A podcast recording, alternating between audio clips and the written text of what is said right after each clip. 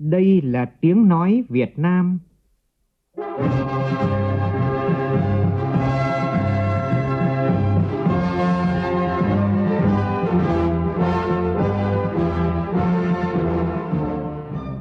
là tiếng nói Việt Nam, phát thanh từ Hà Nội, thủ đô nước Cộng hòa xã hội chủ nghĩa Việt Nam.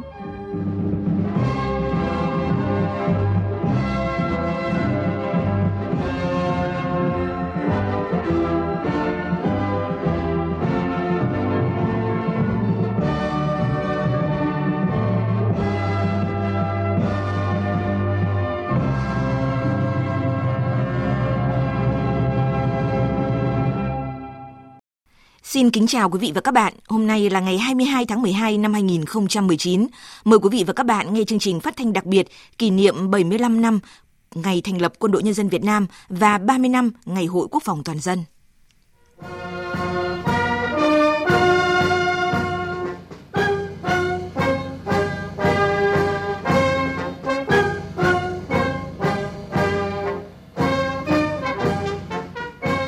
Thưa quý vị và các bạn, ngày này cách đây tròn 75 năm, ngày 22 tháng 12 năm 1944, tại khu rừng Trần Hưng Đạo, xã Tam Kim, huyện Nguyên Bình, tỉnh Cao Bằng, đội Việt Nam tuyên truyền giải phóng quân, tổ chức tiền thân của quân đội dân Việt Nam được thành lập. Sự ra đời của quân đội ta là một sự kiện lịch sử trọng đại của cách mạng Việt Nam. Trong 75 năm qua, quân đội nhân dân Việt Nam anh hùng luôn tỏ rõ bản lĩnh của một đội quân cách mạng từ nhân dân mà ra, vì nhân dân mà chiến đấu – là lực lượng chính trị đặc biệt, lực lượng chiến đấu tuyệt đối trung thành, tin cậy của Đảng, Nhà nước và nhân dân ta, cùng toàn dân chiến đấu và giành được những thắng lợi vĩ đại trong sự nghiệp đấu tranh cách mạng, giải phóng dân tộc, bảo vệ Tổ quốc và làm tròn nghĩa vụ quốc tế vẻ vang. Ngày 22 tháng 12 cũng là ngày hội truyền thống bảo vệ Tổ quốc, ngày hội tôn vinh và nhân lên hình ảnh cao đẹp bộ đội Cụ Hồ, một nét độc đáo của văn hóa dân tộc Việt Nam trong thời đại mới kỷ niệm 75 năm Quân đội Nhân dân Việt Nam và 30 năm Ngày hội Quốc phòng toàn dân 22 tháng 12, Đài Tiếng Nói Việt Nam thực hiện chương trình phát thanh đặc biệt với chủ đề Quân đội anh hùng, quốc phòng vững mạnh.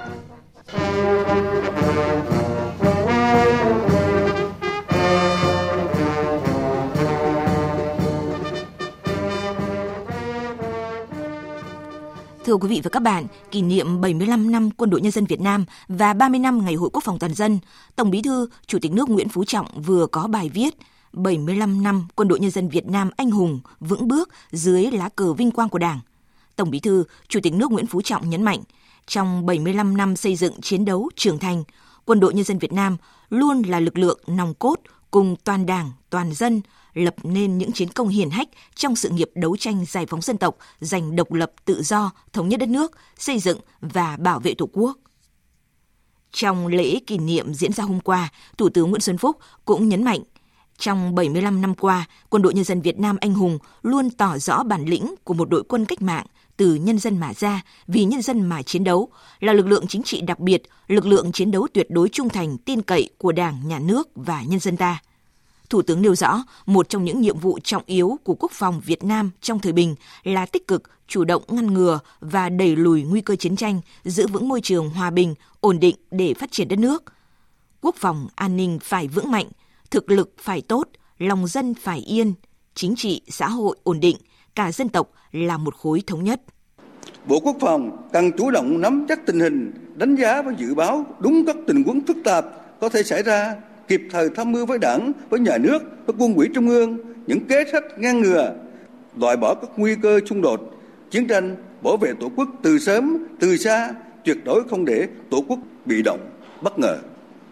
Xây dựng quân đội nhân dân, cách mạng, chính quy, tinh nhuệ, từng bước hiện đại, có cơ cấu, số lượng hợp lý với chất lượng tổng hợp và sức chiến đấu cao, nâng cao chất lượng lực lượng dân quân tự vệ, lực lượng dự bị động viên, Suốt 75 năm qua, nhân dân ta luôn tự hào về một đội quân anh hùng từ nhân dân mà ra, vì nhân dân mà chiến đấu. Mời quý vị và các bạn cùng cảm nhận qua bài viết sau của phóng viên Nguyên Nhung. Ngày 22 tháng 12 năm 1944, thực hiện chỉ thị của lãnh tụ Hồ Chí Minh, đội Việt Nam tuyên truyền giải phóng quân, tiền thân của quân đội nhân dân Việt Nam được thành lập tại khu rừng thuộc châu Nguyên Bình, tỉnh Cao Bằng. Chỉ sau 3 ngày thành lập đội Việt Nam tuyên truyền giải phóng quân với 34 chiến sĩ đã giành thắng lợi trong hai trận đánh đầu tiên. Trận Phai Khát ngày 25 tháng 12 năm 1944 và Nà Ngần ngày 26 tháng 12 năm 1944 gây tiếng vang lớn, mở đầu truyền thống trăm trận trăm thắng của quân đội ta. Quân đội nhân dân từ nhân dân mà ra, huy động lực lượng từ nhân dân, được nhân dân chở che bao bọc, phối hợp sát cánh cùng nhân dân. Vì vậy mà tình cảm quân dân luôn như cá với nước. Xúc động nhớ lại ngày trở về tiếp quản thủ đô mùng 10 tháng 10 năm 1954 sau chiến thắng Điện Biên Phủ lừng lẫy Nam Châu chấn động địa cầu. Trong vòng tay ấm áp của nhân dân, Đại tá Dương Niết, nguyên chiến sĩ tiểu đoàn Bình Ca thuộc Trung đoàn Thủ đô kể lại. Khi chúng tôi về đến cầu đuống thì hôm ấy trời lất rất mưa. Khi về đến Gia Lâm thì nhân dân ùa ra rất đông, hoan hô. Tâm trạng của nhân dân là như thế. Còn tâm trạng của chúng tôi ấy, thì nó lại càng ấy hơn. Bởi vì chúng tôi nghĩ rằng là mình bây giờ được trở về với nhân dân ở trong thành phố ấy, thì quá sung sướng này. Từ lâu nay mong ước có chuyện là vậy. Bây giờ về được hòa vào trong nhân dân thủ đô thì nó sướng sướng vô cùng. Trong cuộc kháng chiến chống Mỹ cứu nước, bảo vệ xã hội chủ nghĩa, ngay cả những thời điểm ác liệt nhất, lớp lớp thanh niên vẫn sung phong ra trận, kịp thời bổ sung lực lượng cho chiến trường. Trên trận địa sục sôi những khẩu hiệu bám thắt lưng địch mà đánh, nhằm thẳng quân thù mà bắn, giết giặc lập công. Trong ký ức của các cựu chiến binh, đó là những ngày tháng hào hùng. Cựu chiến binh Nguyễn Kim Quyên và Nguyễn Tiến Lộc cho biết. Khí thế cách mạng rất là cao, cho nên là thanh niên thì lớp lớp đều xung phong ra chiến trường. Náo nức, háo hức vì được góp một công sức nhỏ vào cái công cuộc kháng chiến của đất nước giải phóng Việt Nam. Chỉ có hai nguyện vọng nhận thấy đối với quân tăng cường Hà Nội là nhất xanh cỏ và nhìn đỏ ngực đã chiến đấu đến đến cùng đến người cuối cùng và đến giọt máu cuối cùng. Với truyền thống 75 năm qua của quân đội anh hùng và bản chất tốt đẹp bộ đội cụ Hồ, quân đội ta sẽ viết nên những trang sử oanh liệt, làm dạng dỡ non sông đất nước, xứng đáng với lời dạy của bác, chung với Đảng, hiếu với dân, sẵn sàng chiến đấu hy sinh vì độc lập tự do của Tổ quốc, vì chủ nghĩa xã hội, nhiệm vụ nào cũng hoàn thành, khó khăn nào cũng vượt qua, kẻ thù nào cũng đánh thắng, xứng đáng với niềm mong đợi tin yêu của Đảng, nhà nước và nhân dân ta. Thưa quý vị và các bạn, ngày 22 tháng 12 không chỉ là ngày thành lập Quân đội Nhân dân Việt Nam mà đã trở thành ngày hội quốc phòng toàn dân, một ngày kỷ niệm đầy ý nghĩa đối với toàn thể nhân dân Việt Nam. Nhân dịp này, biên tập viên Trí Diệu có bài viết Quân đội anh hùng, quốc phòng vững mạnh. Chúng ta cùng theo dõi. Năm nay, toàn Đảng, toàn dân và toàn quân ta long trọng tổ chức lễ kỷ niệm 30 năm Ngày Hội Quốc phòng toàn dân, 75 năm ngày thành lập Quân đội Nhân dân Việt Nam trong khí thế mới và những dấu ấn bước ngoặt của đất nước. Tốc độ phát triển kinh tế có nhiều khởi sắc, vị thế của Việt Nam trên trường quốc tế ngày càng được khẳng định, tình hình an ninh chính trị luôn ổn định, đời sống nhân dân từng bước được cải thiện. Cùng với sự phát triển đi lên của đất nước, chúng ta cũng rất đỗi tự hào về sự trưởng thành lớn mạnh của quân đội nhân dân Việt Nam, một quân đội mà dưới sự lãnh đạo giáo dục và rèn luyện của Đảng và Chủ tịch Hồ Chí Minh được tôi luyện trong lửa đạn với tinh thần quyết tử để Tổ quốc quyết sinh, đã vượt qua bao khó khăn gian khổ, chiến đấu hy sinh anh dũng, lập nên những chiến công oanh liệt. Từ chiến thắng phai khát, nàng gần, đến chiến thắng Điện Biên Phủ lừng lẫy Nam Châu chấn động địa cầu, chiến thắng Hà Nội Điện Biên Phủ trên không và chiến dịch Hồ Chí Minh lịch sử đã ghi dấu biết bao sự hy sinh của các thế hệ cán bộ chiến sĩ quân đội, sự dâng hiến tuổi thanh xuân của các thế hệ thanh niên cho nền độc lập thống nhất tự do nước nhà. Để rồi, các thế hệ cán bộ chiến sĩ quân đội đã cùng toàn dân hoàn thành vẻ vang sự nghiệp giải phóng dân tộc, thống nhất đất nước, hoàn thành nghĩa vụ quốc tế, đưa đất nước bước vào kỷ nguyên hòa bình, độc lập, tự do, đi lên chủ nghĩa xã hội. Trong công cuộc đổi mới xây dựng và bảo vệ Tổ quốc,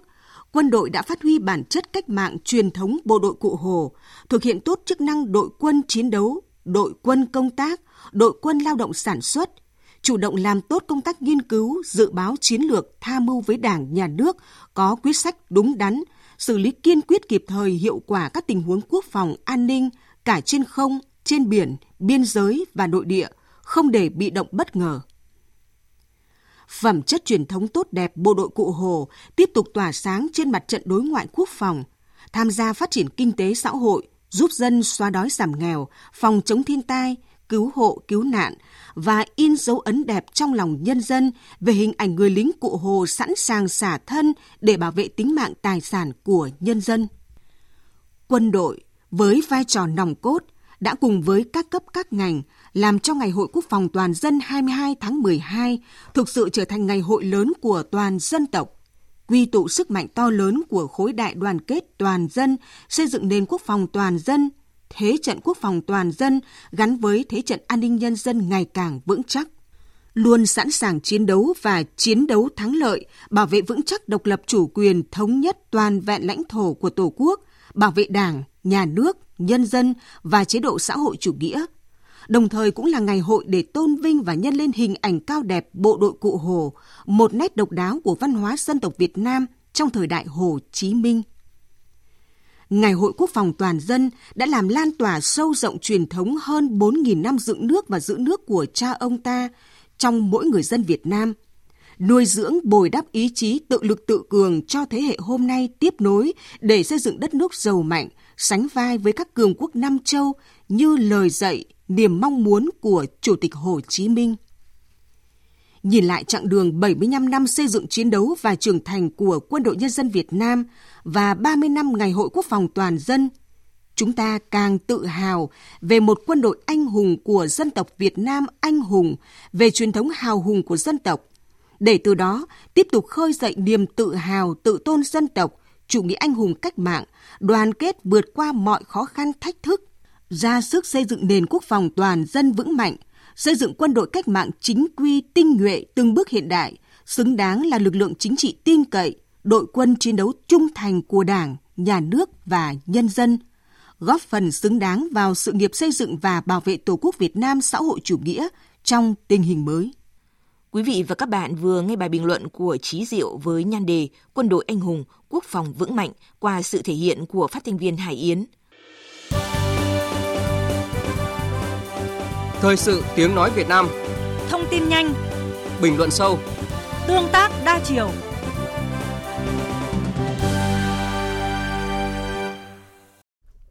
Chương trình tiếp tục với những nội dung đáng chú ý khác. Trong không khí vui mừng chào đón Giáng sinh 2019, chiều qua tại Tòa Giám mục Xuân Lộc, tỉnh Đồng Nai, Ủy viên Bộ Chính trị, Phó Thủ tướng Thường trực Chính phủ Trương Hòa Bình cùng đoàn công tác của Trung ương đã đến thăm Giám mục Chính Tòa Giáo phận Xuân Lộc, Đinh Đức Đạo, thăm và chúc mừng nguyên Giám mục Giáo phận Xuân Lộc Nguyễn Chu Trinh, thăm Giám mục Phụ tá Giáo phận Xuân Lộc Đỗ Văn Ngân cùng các chức sắc tu sĩ, nam nữ và bà con trong giáo phận nhân dịp Giáng sinh. Thăm chúc mừng tòa Tổng giám mục Tổng giáo phận Thành phố Hồ Chí Minh, Tổng giám mục Nguyễn Năng, Đức Hồng Y Phạm Minh Mẫn, nguyên Tổng giám mục Thành phố Hồ Chí Minh và Tổng Liên hội Hội Thánh Tin lành Việt Nam miền Nam. Cùng ngày, Phó Thủ tướng Trương Hòa Bình đến thăm chúc mừng bà con người dân tộc Cờ Ho theo đạo Tin lành sinh sống tại tổ dân phố Bờ Nao C, thị trấn Lạc Dương, huyện Lạc Dương, tỉnh Lâm Đồng. Tối qua, huyện Căn Lộc, tỉnh Hà Tĩnh đã tổ chức lễ kỷ niệm 550 năm ngày truyền thống huyện Thiên Lộc, Căn Lộc 1469-2019 và đón nhận bằng công nhận huyện đạt chuẩn nông thôn mới. Tham dự buổi lễ có đồng chí Vương Đình Huệ, Ủy viên Bộ Chính trị, Phó Thủ tướng Chính phủ, lãnh đạo các ban ngành trung ương và tỉnh Hà Tĩnh, tỉnh Hà Giang, các mẹ Việt Nam anh hùng, anh hùng lực lượng vũ trang nhân dân và đông đảo nhân dân huyện Căn Lộc. Trong 10 năm triển khai thực hiện chương trình mục tiêu quốc gia xây dựng nông thôn mới, toàn huyện Can Lộc đã huy động được hơn 16.000 tỷ đồng, hàng triệu ngày công, vận động trên 11.000 hộ, hiến hàng trăm nghìn mét vuông đất mở mang đường làng ngõ xóm. Huyện đã thành lập được gần 900 mô hình sản xuất cho thu nhập cao. Thu nhập bình quân đầu người năm 2018 đạt hơn 36 triệu đồng một người. Tỷ lệ hộ nghèo còn 3,6%, toàn bộ 21 xã đã được công nhận đạt chuẩn nông thôn mới. Tại buổi lễ, Phó Thủ tướng Vương Đình Huệ đã trao bằng công nhận đạt chuẩn nông thôn mới cho lãnh đạo huyện Can Lộc. Chiều qua, tại quân cảm Cam Ranh, tỉnh Khánh Hòa, Bộ Tư lệnh Vùng 4 Hải quân và Ủy ban Nhân dân tỉnh Khánh Hòa đã tổ chức lễ tiễn đoàn công tác ra chúc Tết cán bộ chiến sĩ công tác trên quần đảo Trường Sa. Tin của phóng viên Đài Tiếng Nói Việt Nam tại miền Trung.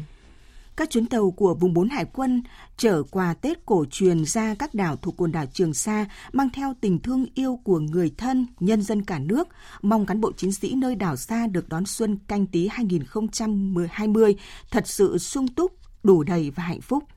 đã thành thông lệ, vào dịp chuẩn bị đón Tết cổ truyền hàng năm, Quân chủng Hải quân tổ chức đoàn công tác ra kiểm tra thăm động viên quân dân huyện đảo Trường Sa. Chuẩn Đô đốc Nguyễn Đức Phượng, Bí thư Đảng ủy Chính ủy vùng 4 Hải quân cho biết. Đây là một niềm cổ vũ động viên hết sức lớn lao đối với cán bộ, chiến sĩ, quân và dân ờ, trên quần đảo Trường Sa, thể hiện tình cảm đặc biệt, sự quan tâm sâu sắc của Đảng bộ, chính quyền, ờ, nhân dân tỉnh Khánh Hòa với cán bộ, chiến sĩ trên quần đảo Trường Sa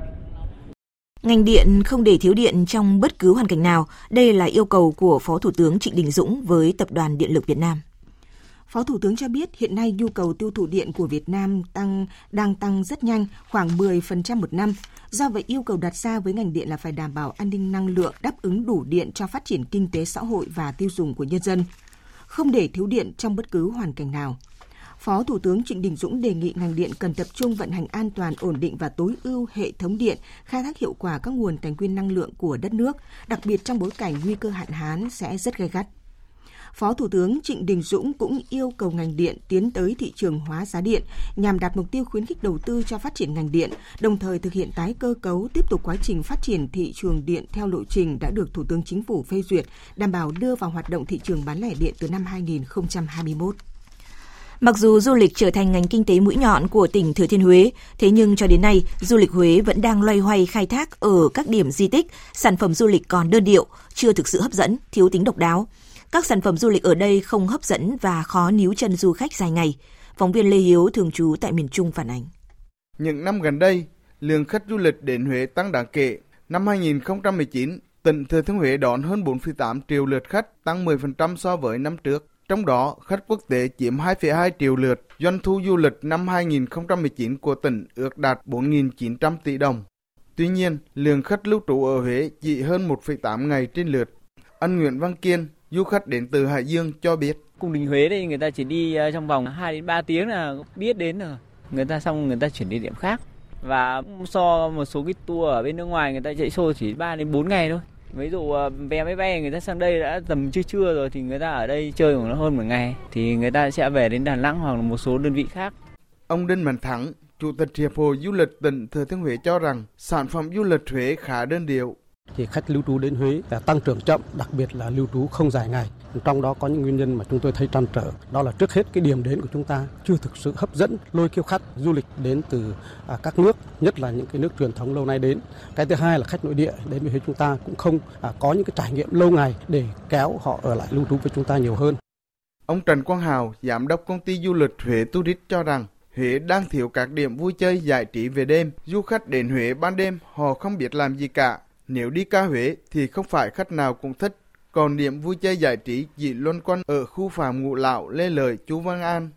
Là để cho cái du lịch của Huế phát triển thì cái tiêu chí tăng thời gian lưu trú lên hai đêm trở lên là một cái tiêu chí phải làm và phải làm càng sớm tìm thêm cái phương thức phát triển cái đêm lưu trú lên. Huế lâu nay không chú trọng cái giải pháp thay thế ngoài cái du lịch di sản. Chúng ta chưa phát triển đồng đều về du lịch gắn với cộng đồng, về du lịch gắn với các cái tài nguyên hiện có là đầm phá biển, uh, rừng quốc gia và hiện nay đang phát triển về cái du lịch tâm linh và văn hóa. Ông Lê Hữu Minh, Phó Giám đốc phụ trách Sở Du lịch tỉnh Thừa Thiên Huế thừa nhận hoạt động du lịch tại Huế chưa hấp dẫn du khách Sản phẩm du lịch về đêm và các dịch vụ vui chơi giải trí còn yếu, chưa thu hút du khách. Chất lượng dịch vụ không cao. Những sản phẩm chủ lực về đêm chủ yếu là cá Huế trên sông Hương, tuyến phố đi bộ Phạm Ngũ Lão, Chu Văn An, Võ Thị Sáu vân vân vẫn còn thiếu các hoạt động văn hóa nghệ thuật, thể thao mang tầm quốc gia và quốc tế. Muốn khách du lịch mà ở lại lưu trú tại địa phương lâu hơn. Thì ở từng cái địa phương là phải nghiên cứu các cái loại hình. Là ví dụ như ở Huế chẳng hạn, thì là ngoài cái tham quan, di tích, các cái thắng cảnh ở về đêm, thì phải mở rộng thêm các cái loại hình, đa dạng thêm các cái sản phẩm. Di tích lặng về làng nghề, di tích lặng về cái nghỉ dưỡng, di tích lặng về các cái hoạt động sinh hoạt của người dân, homestay hoặc là nhà vườn, thì hy vọng mà mới kéo dài thêm được cái thời gian lưu trú cho du khách.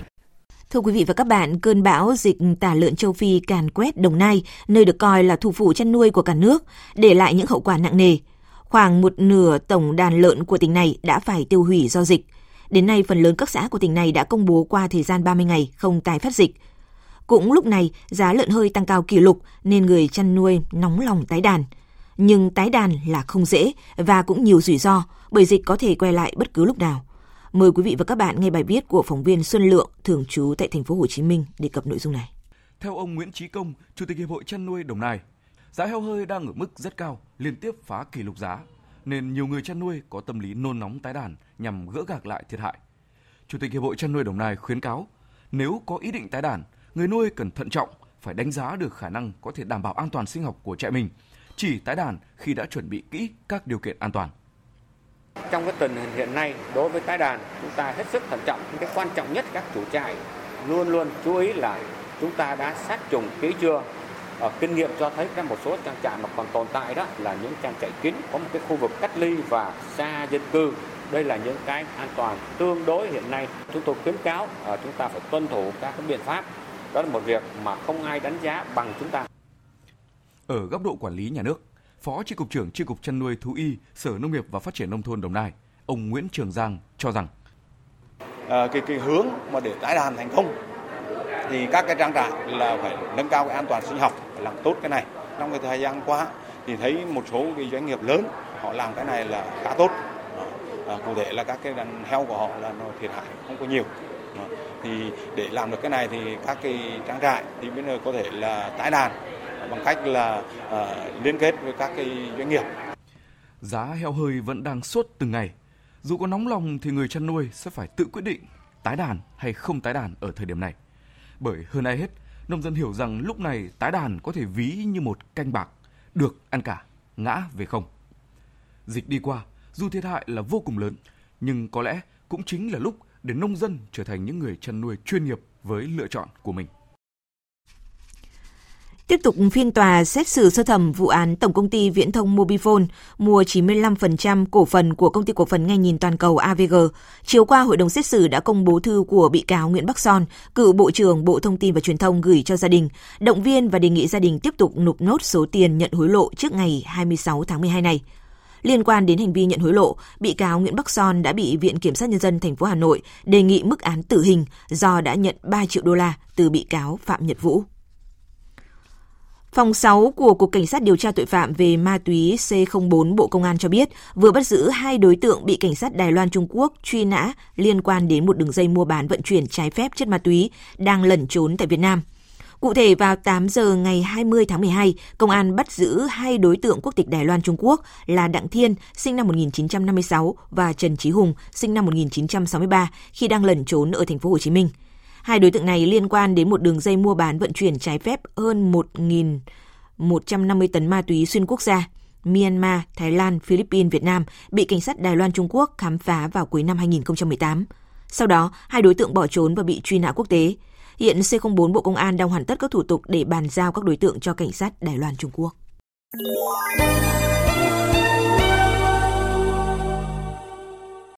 Tin thế giới, hôm qua Quốc hội Cuba đã bầu Bộ trưởng Du lịch Manuel Marrero Cruz đảm nhiệm cương vị Thủ tướng Chính phủ trong nhiệm kỳ 5 năm tới, theo quy định của hiến pháp mới. Trong khuôn khổ kỳ họp thứ tư của Quốc hội khóa 9, Chủ tịch Cuba Miguel Díaz-Canel tuyên bố.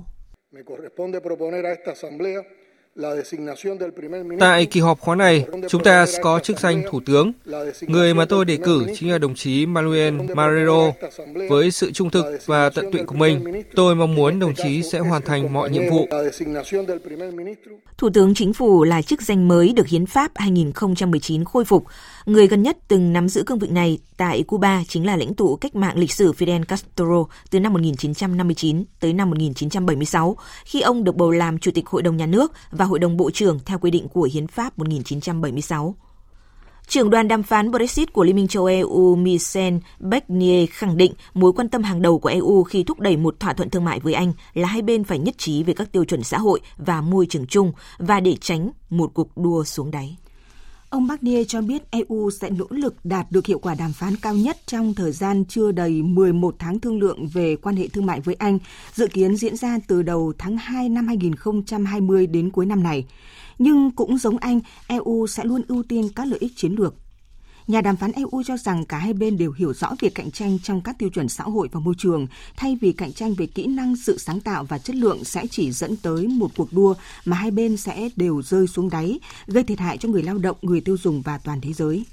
Vì vậy, bất kỳ thỏa thuận thương mại nào với Anh cũng đều phải đảm bảo sân chơi công bằng trong lĩnh vực tiêu chuẩn, trợ cấp nhà nước và các vấn đề thuế. Ông cũng khẳng định bất kỳ thỏa thuận nào được hai bên ký kết cuối năm 2020 cũng đều có khả năng cao phải được điều chỉnh mở rộng trong những năm sau đó. Quốc hội Thổ Nhĩ Kỳ ngày hôm qua đã phê chuẩn một thỏa thuận quân sự và an ninh với chính phủ đoàn kết dân tộc Libya của Thủ tướng Al-Sarai. Vấn đề này đã gây ra tranh cãi quốc tế lớn khi nó mở đường cho sự hiện diện của lực lượng Thổ Nhĩ Kỳ trên lãnh thổ Libya. Ngọc Thạch, phóng viên Đài Tiếng Nói Việt Nam thường trú tại Ai Cập đưa tin. Theo thỏa thuận này, Thổ Nhĩ Kỳ có thể gửi các cố vấn, chuyên gia và nhân viên quân sự đến Libya trong trường hợp chính phủ đoàn kết dân tộc Libya yêu cầu. Ngoài ra, Thổ Nhĩ Kỳ có thể gửi vũ khí, phương tiện quân sự, cấp huấn luyện quân sự, tập trận chung và trao đổi thông tin tình báo. Quân đội quốc gia Libya từ chối thỏa thuận này và tuyên bố sẽ chiến đấu với bất kỳ sự xâm phạm lãnh thổ nào. Thỏa thuận giữa Thổ Nhĩ Kỳ và chính phủ đoàn kết dân tộc Libya cũng bị cộng đồng quốc tế chỉ trích. Mỹ cho rằng thỏa thuận này là khiêu khích và không có ích. Mỹ đang tích cực trao đổi với các bên liên quan nhằm nỗ lực tìm giải pháp cho cuộc khủng hoảng ở Libya. Trong khi đó, Nga bày tỏ mối quan ngại sâu sắc về khả năng Thổ Nhĩ Kỳ chuyển lực lượng quân sự sang Libya và cho biết vấn đề Libya sẽ có mặt trên bàn các cuộc hội đàm sắp tới giữa lãnh đạo hai nước. Ai Cập, Hy Lạp và sip lên án thỏa thuận này. Kỳ nghỉ lễ quan trọng nhất trong năm của người dân Pháp kéo dài từ trước lễ Giáng sinh cho đến qua năm mới đã bắt đầu, nhưng cuộc đình công của các lái tàu vẫn tiếp diễn, khiến việc di chuyển vô cùng khó khăn. Quang Dũng, phóng viên Đài Tiếng Nói Việt Nam thường trú tại Pháp phản ánh. Cuộc đình công kéo dài của các công nhân trong ngành đường sắt nhằm phản đối cải cách hưu trí của chính phủ Pháp khiến việc di chuyển trong những ngày này trở thành cơn ác mộng với nhiều người, đặc biệt là cư dân sinh sống và làm việc tại khu vực quanh thủ đô Paris. Đối với nhiều người Pháp sinh sống và làm việc tại thủ đô Paris, giờ đây ngay cả việc di chuyển đến các nhà ga lớn trong thành phố để bắt tàu đi nghỉ hoặc về quê cũng trở nên khó khăn. Một hành khách Pháp đợi tàu ở ga Saint Lazare ở trung tâm thủ đô Paris cho biết. Alors du coup, euh, j'ai loupé euh, malheureusement mon bus thật không may là tôi đã để lỡ chuyến xe buýt, nên thú thật tôi rất lo, không đến được nhà ga. Giờ thì tôi cũng không biết là sẽ có xe buýt hay tàu hay không, do có rất nhiều chuyến bị hủy vào phút cuối. Chúng tôi thực sự cũng không được thông báo đầy đủ và các thông tin rất loãng, tình hình rất đáng lo ngại. Trước việc phe công đoàn đường sắt tuyên bố sẽ tiếp tục biểu tình trong cả dịp Giáng sinh, đích thân Tổng thống Pháp Emmanuel Macron hôm 21 tháng 12 đã kêu gọi người lao động tạm ngưng đình công trong dịp lễ để người dân Pháp có thể di chuyển đi nghỉ và sum họp gia đình. Tiếp theo là một số thông tin thể thao. Lần đầu tiên trong lịch sử, câu lạc bộ Liverpool vô địch FIFA Cup Liverpool đã phải mất 120 phút để đánh bại Flamengo với tỷ số 1-0 vào dạng sáng nay để lên ngôi vô địch FIFA Club World Cup 2019. Tại vòng 18 ngoại hạng Anh, cho dù thủng lưới trước nhưng Man City vẫn thể hiện sức mạnh vượt trội trước Leicester City và dễ dàng thắng ngược với tỷ số 3-1. Và ngay sau đây sẽ là những thông tin thời tiết. Dự báo thời tiết Trung tâm Dự báo Khí tượng Thủy văn Quốc gia cho biết, thời tiết ngày 22 tháng 12 hôm nay được dự báo sẽ tốt lên. Ở Bắc Bộ, mặc dù buổi sáng có mưa phùn và sương mù khiến tầm nhìn hạn chế, nhưng đến trưa và chiều trời sẽ tạnh giáo, nhiệt độ từ đồng bằng đến vùng núi có xu hướng tăng nhẹ. Thủ đô Hà Nội, Ninh Bình, Hải Phòng, Lạng Sơn, Hà Giang, nhiệt độ cao nhất từ 19 đến 20 độ. Từ ngày mai, không khí lạnh suy yếu thì thời tiết miền Bắc sẽ ấm dần lên và đến đêm Noel chỉ còn lạnh lạnh. Từ ngày 26 tháng 12 mới có thêm không khí lạnh xuống. Khu vực Bắc miền Trung có mưa rông bất chợt. Còn tại Tây Nguyên và Nam Bộ nắng nhiều, Tây Nguyên ban ngày cao nhất 30 độ, đêm một số nơi hạ xuống còn 17-18 độ. Nam Bộ nắng và nóng hơn, trưa và chiều lên tới 34 độ, về đêm hạ xuống còn 25 đến 26 độ. Và sau đây sẽ là phần dự báo chi tiết các khu vực. Phía Tây Bắc Bộ nhiều mây có mưa vài nơi, trưa chiều giảm mây trời nắng, sáng và đêm trời rét, nhiệt độ từ 15 đến 29 độ. Phía Đông Bắc Bộ nhiều mây, ngày có mưa nhỏ, mưa phùn và sương mù. Trời rét, nhiệt độ từ 15 đến 20 độ. Các tỉnh từ Thanh Hóa đến Thừa Thiên Huế nhiều mây có mưa vài nơi, sáng sớm có sương mù và sương mù nhẹ rải rác, phía Bắc sáng và đêm trời rét, nhiệt độ từ 18 đến 28 độ. Các tỉnh ven biển từ Đà Nẵng đến Bình Thuận có mây, có mưa rào và rông vài nơi, nhiệt độ từ 21 đến 29 độ. Tây Nguyên, ngày nắng đêm có mưa rào và rông vài nơi, nhiệt độ từ 15 đến 30 độ. Nam Bộ, Ngày nắng, chiều tối và đêm có mưa rào và rông vài nơi, nhiệt độ từ 22 đến 34 độ. Khu vực Hà Nội, nhiều mây có mưa nhỏ, mưa phùn và sương mù, trời rét, nhiệt độ từ 16 đến 19 độ.